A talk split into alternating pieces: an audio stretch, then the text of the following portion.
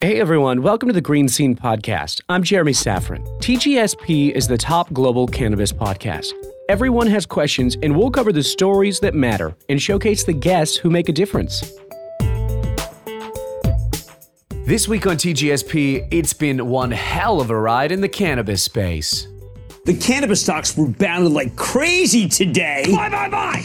Uh, after a brutal seven month long sell off. Sell, sell, sell! We're nearing the end of the third quarter, and cannabis stocks have been lagging. They're among the worst performers on the TSX over the last three months. And with the second wave of legalization less than a month away, can these stocks bounce back? Consolidation is happening, and we've seen a very, very rough market, which, by the way, isn't just affecting this space.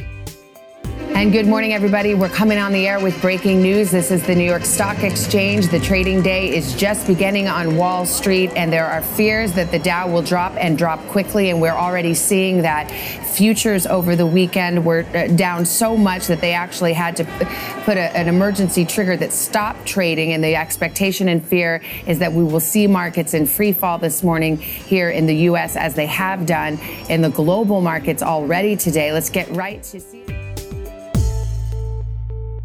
TGSP is going to continue telling inspiring stories, and we're going to continue talking about opportunity. Now, if you've been paying attention to the cannabis space, well, it's been an evolution to say the least.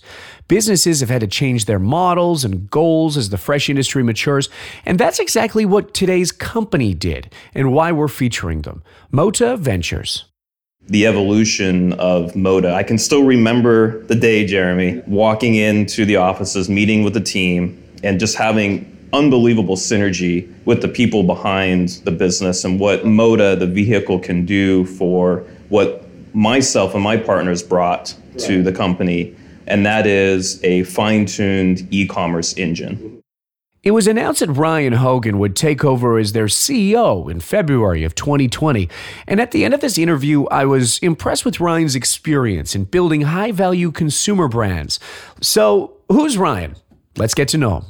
My personal background I've been in health equipment, medical devices, natural health products now for really my entire career, which is 18 years now. So I started my first 10 years in health equipment, med devices, had two exits. And that's when I got introduced to B2C e commerce and started to be exposed to the fast paced industry. So, really, around that time, around 2011, is when um, I got involved in e commerce. And really, with my partners, we built a very sophisticated engine, basically a CRM with supporting tools to maximize profitability in e-commerce because as you know anybody who's ever tried to set up a shopify store an etsy store how many people every single year all over the world thousands likely set up their own online store they don't know how to do it properly. So we're a well-oiled machine. We understand customer acquisition because that's where it really all starts. So this was really built over several years. As I've been in meetings over the last few months, a lot of people will come to me and they'll say, You're so fortunate to build such an, a large CBD e commerce business. Yeah which was over $28 million in top line revenue in 2019. And they say, well, you must be fortunate or you got lucky. And no, that's not it at all. Yes, CBD presented a really interesting opportunity in late 2018 in the United States, but we had been preparing trial, error, in multiple different product verticals for years and years and years to make sure we'd be able to take advantage of this very, very unique opportunity with CBD. Yeah, you did hear that right. Ryan and his team's e commerce company did $28 million US in top line revenue last year. And that team and company is now Mota. And this year, two months into the year, the company expects those numbers to be higher. Now, the CBD market has been up and down, particularly in the United States. Some states running lab tests finding little to no CBD in the oil. And that's why people want trusted brands. And most consumers now, because of Amazon, well, they purchase online. But as it turns out, e commerce is a little more sophisticated than that. You know, in e commerce, there's so many different inputs to a business that you have to watch. And it's not like my very first business where we were selling medical devices. It was very long cycles. You could take 18 days, 18 weeks to make a decision. Right. In e commerce, if you wait 18 seconds, you can have a major problem on your hands. So, what we've learned is how to hit the right metrics from customer acquisition to make sure that as, as you scale, that's where there's the biggest risk in e commerce. If you scale and you're not watching those inputs and those KPIs, you can have a very, very, very difficult situation on your hands and not be able to maintain your business and maintain that growth. Now, if you can recall, Canopy Growth invested in the CBD wellness space. Some big news today in the cannabis space. Canopy Growth has completed an all cash deal for a majority stake in a company called BioSteel Sports Nutrition. And there's a ton of interest around the CBD market and the US demand for such a product. Now, Ryan knows this well. He had a health scare back in 2014, and that's when this whole journey to research started for him. Yeah, we only launched towards the end of 2018 when the Farm Bill was about uh, ready to, to be passed.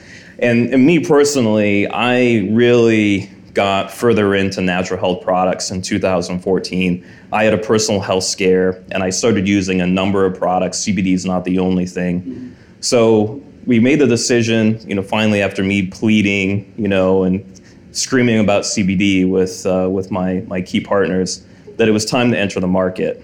And if we wouldn't have done it when we did, I think we, we would be further, way further behind than, than we would if we were entering right now because as we saw 2019, people were swarming into the market in the United States. Another big market is Europe, obviously. And according to a new report by the Brightfield Group, the CBD market in Europe is expected to grow over 400% in the next five years. So, how do you deliver a product in a time that a consumer wants it? I would say the end of Q3 last year, as I was looking at, okay, we've had a great year, we're having a great year where are we going in 2020?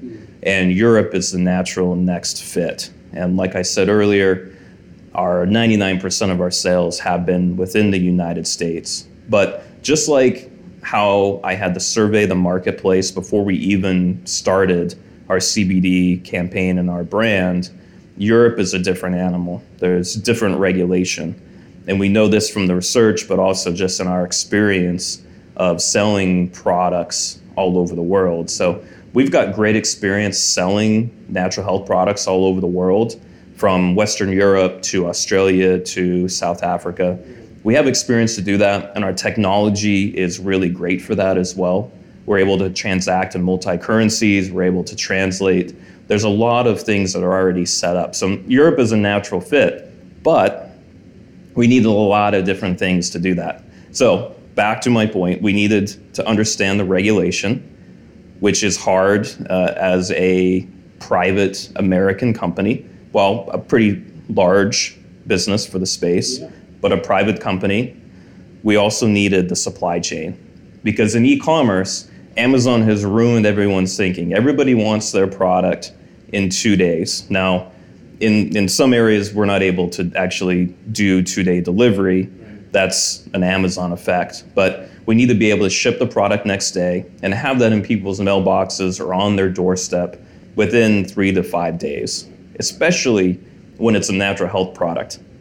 Myself as a consumer, if I order a health product online and it's delayed, I get even more irate than if it's a pair of sneakers that I ordered. Because I don't really need the sneakers, but I need my health product. I, I depend on that. Hmm. So that supply chain, which Mota brings as we're becoming you know, really the goal to be a fully vertically integrated CBD business.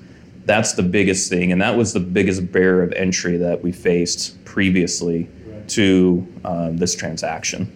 Now, this is where Ryan plans on another of Mota's assets to really, really shine bright here. Sativida currently retails a range of CBD products in the European market.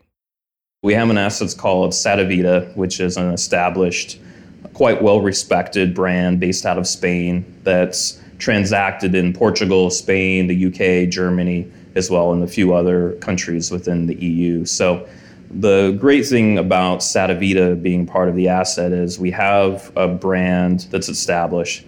Uh, the novel food application uh, has been uh, started on, which is really great. So the regulation piece has been sorted, and we're working down that path to make sure that we're going to be fully compliant in 2021 and beyond.